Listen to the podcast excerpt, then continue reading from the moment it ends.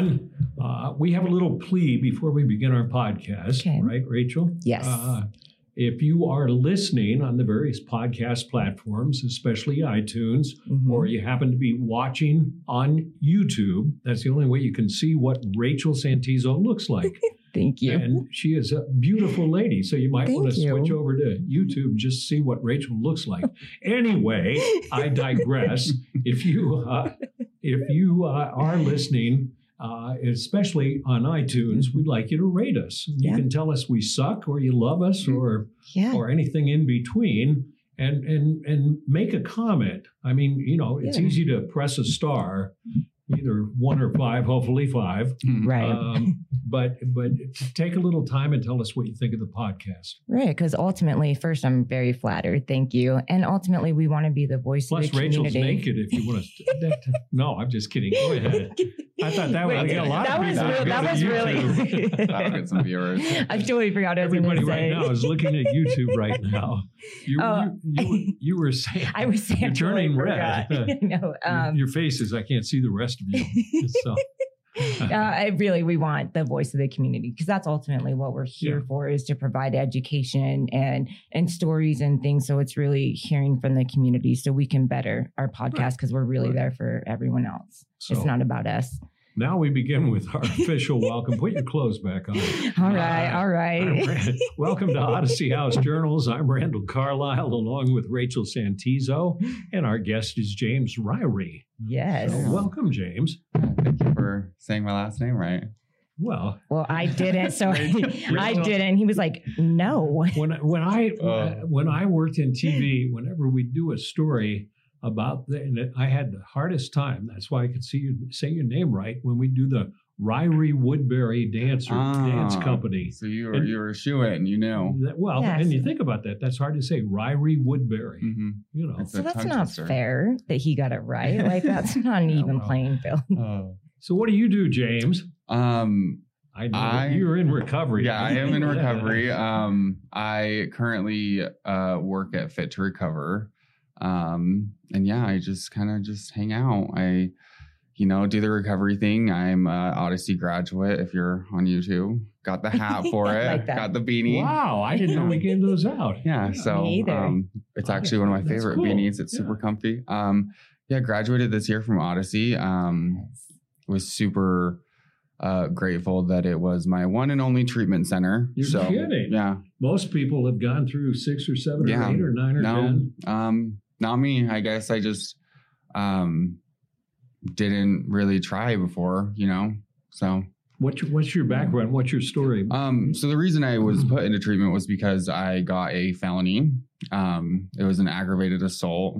I know this pretty face doesn't look like it I know. could do anything to anybody. um, no, it was yeah, that, that's what happened. Um, you know, and it kind of is a godsend that that happened. You know, like I I am grateful and um, don't have any animosity or um, ill words to say about you know the person that it happened with because you know the story wasn't the story was um, I feel doctored you know, but it got me to where I am today, which is in recovery over a year. Um, you know, I don't think my life has ever been this great. I'm not saying that um, stuff doesn't stuff still happens that um, life you know, happens yeah, life to hap- all of yeah, us. life Yes, happens. But you know, I I have the tools from Odyssey and from um, other programs that I use in order to you know keep myself on that good path. So What, what what was your background? Your your drug of choice? What happened in Um, your life?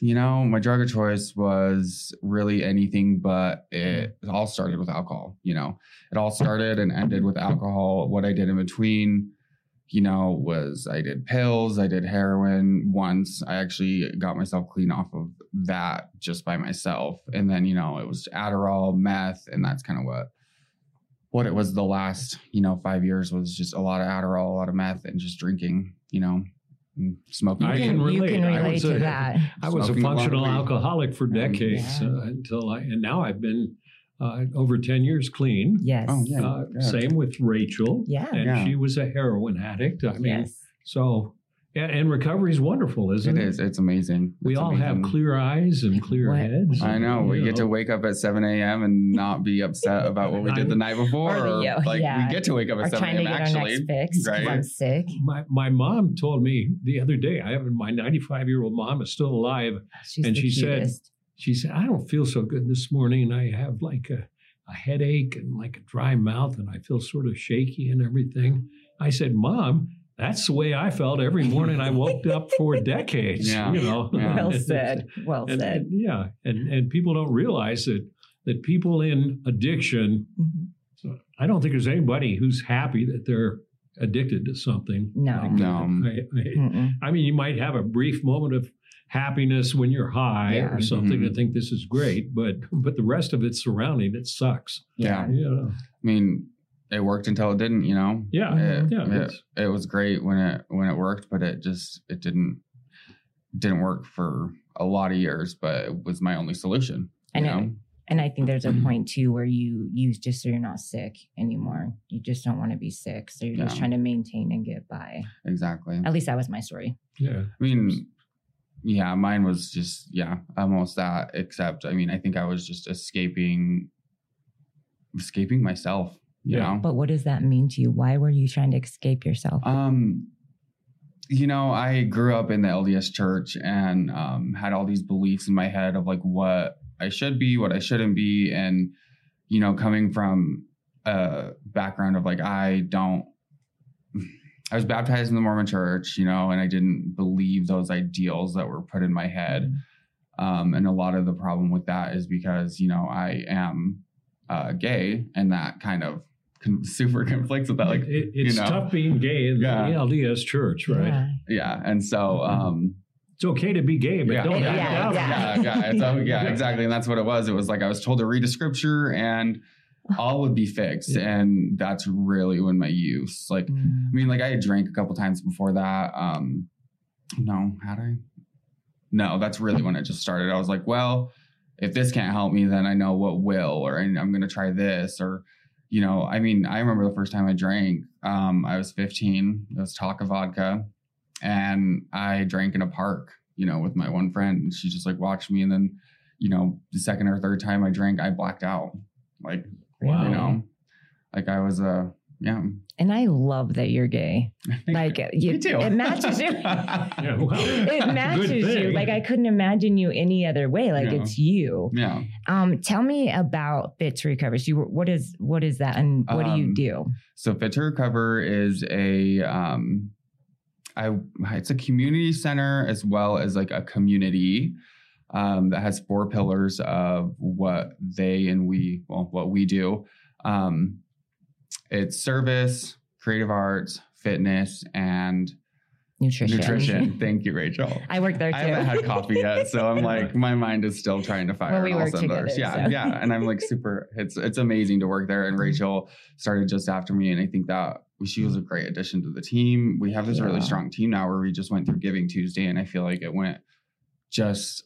I mean, I don't know what it went like before, but I feel it was seamless. Like I was expecting chaos and like just Cheers. blowing up everywhere and everyone crying and yelling at each other. And you know, it was like a super for what it was, it was a super calm, collected, cool day. And it was a lot like, of dancing. It was fun. Yes. And we used to call Fit to Recover Utah's only sober gym. Is, Mhm. it, is it still? Yeah, but we don't say sober anymore. It's recovery. And we're more a center now because when we say gym, then it takes away from the services Gotcha. that we do. And we don't want to say sober because that means you're completely abstinent. But you do work with with people like uh, like Odyssey House. People Yes. come over Absolutely. uh, and and get physical exercise And- while they're in recovery. yeah. right? And mental health. Yeah. Yes. And they also do Odyssey um, Parents does nutrition stuff with us Mhm. too. Really? Oh, didn't know yeah. that. It's Yeah. so cute. They come with their babies. Yeah.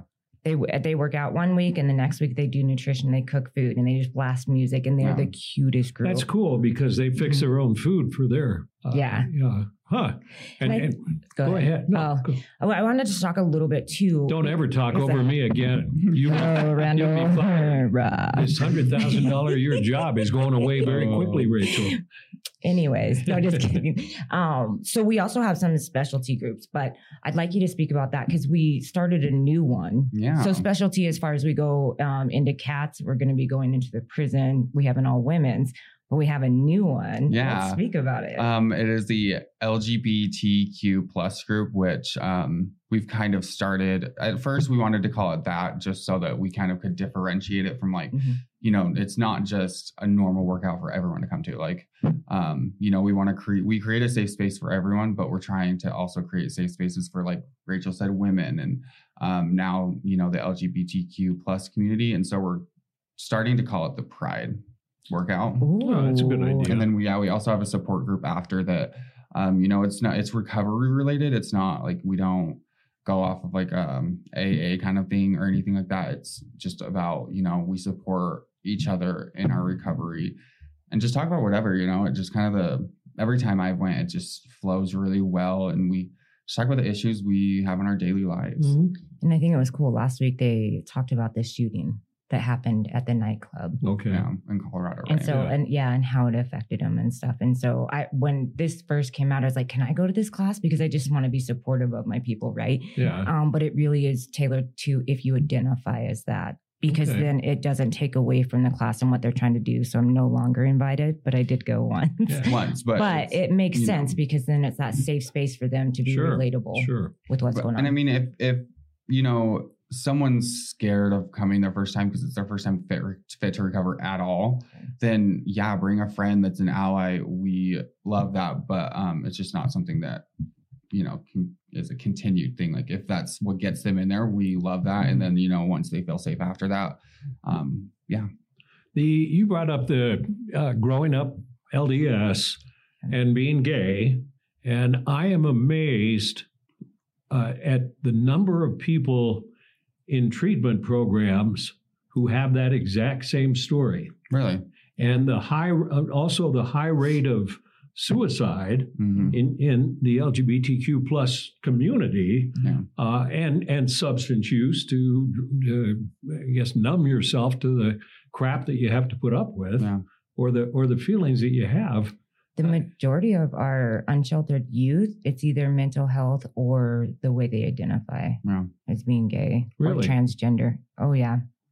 How do we uh, how do we solve that? That's a good question. I think um, that's something that I I believe is continuing to happen is having resources for that. I know the Pride Center has amazing resources and like amazing youth programs as well as adult programs, but um, you know, I kind of felt also at Odyssey, I kind of felt like the odd person out because a lot of people, I mean, I've been to jail, I've, you know, done all those things and um, I fit in in that way. But, you know, I think there was only one other person when I was leaving treatment, like just graduating, um, that identified as, you know, in the LGBTQ community. Did you face, uh, even though this is called Odyssey House Journals, and you, you can be honest, did you face prejudice or any kind of uh, bad treatment because you're gay? Oh, no, not at Odyssey, no. no. It just still felt, um, Did the whole house know you were gay? Oh yeah. Um I I can't hide it very well. like I'm pretty sure most people know when they meet me and that's fine. Um but I did not feel like I was, you know, um judged or prejudiced or anything like that at Odyssey, but I didn't feel like there was anyone else like me there, Mm. if that makes sense hmm you know like um i could still relate to everyone on most levels but there was still that like one level where i felt you know i was being heard and listened to and validated but no one else kind of knew what it was like It's kind of like those demographics, right? Like um, when we when we do surveys, like did being black affect you? Did Right. did being gay affect you? Like it's those questions, so you can have those specialties, so that you can Yeah. have that support Sure. um, system. And I, I think it's really cool. I just want to point out that you went to a place where there's people that come from prison, people that come from the streets, and being gay, and we get that commonality. Like when you Mhm. go to treatment or you go to Odyssey, that we're all in it together, regardless Yeah, of all right. that. So Oh, not not having that person next to you, you know, that can be fully relatable. But how cool is it that you can come from all these different backgrounds to come together? Like that's pretty Well, because you're all working on one thing. Yeah. yeah. yeah, Yeah. there's always that one common thread which binds us together and i think that's amazing because some of those people i don't think i would have ever talked to Mhm. whether you know in my For entire sure. life but they were my peers and we helped each other some through some really like good assignments whether that be feedback or just you know those weekly phone calls where you just have to call people and you know it's really hard to pick up that phone but after odyssey it's so much easier to like pick Sure. up that phone and just reach out for help What was the? I, I work with so many parents who have adult kids uh, who are either out on the street in, in in in behind bars or in treatment, and they always want to know. So I always ask this: What was the one thing that prompted you to find recovery? um I mean, was there So Yeah. you That's a know that's a really good question. I really like that question because um nobody has a Yeah. perfect answer, but I- well, but I- so a lot of people say you can't get sober for anyone but yourself, you know, and I do believe that, but I also think that you can start out thinking or knowing that you're doing it for something else because my sister had a baby and it was my younger sister, my baby sister, which there's a lot of stuff around that, you know, when I was using like me and my sister, I never, I don't know why it was a lot with me and my little sister, but it's just probably because we're closer in age. Um, she had a baby, and I knew that if I kept living my life the way I was living it, I would not be in that baby's life, and that that was not something that I was willing to deal with.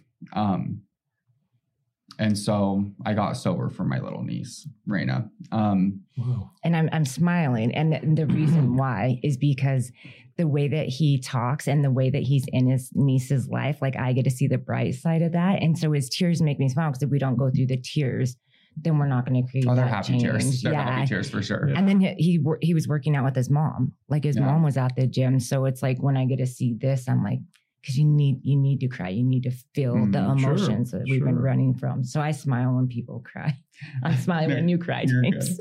um, well, and I got the opportunity of, um, you know, I think it was, gosh, it wasn't even like two months into my treatment. Um, my sister asked me if I would um, be a nanny for my niece, and so I got the opportunity to um, be a nanny for my niece for like nine months, Wow. and I think it was the best job I've ever had. You know, And Plus, you know, obviously, if you were uh, still high on whatever it was you were getting high on, she wouldn't have asked you to do that. Correct. Yeah. So that was kind of I I cried pretty hard when she asked me to do that because it was like, you know, it was just I feel like it was a little um God shot that, you know, like you're not fucking up. Like this is not gonna happen. Like you have to stay sober and this is how you're gonna do it.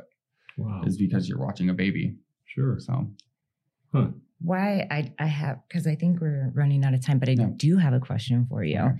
because your phone. So we want to know how people maintain sobriety. So we see how you go through it, um, but maintain it. And I'm calling you out because your phone goes off constantly. So how do you maintain sobriety? Like what works for you? oh, I think you already know the answer. I do, but Um so why uh, so along the lines of why my phone goes off, my phone goes off every hour because my sponsors um, asked me to make a decision to turn my will and my life over to a power greater than myself. And I'm not very good at doing that because I'm a control freak. And so um, every hour my alarm goes off and it tells me to pray and turn my life over to a, or turn my will and my life over to a power greater than myself.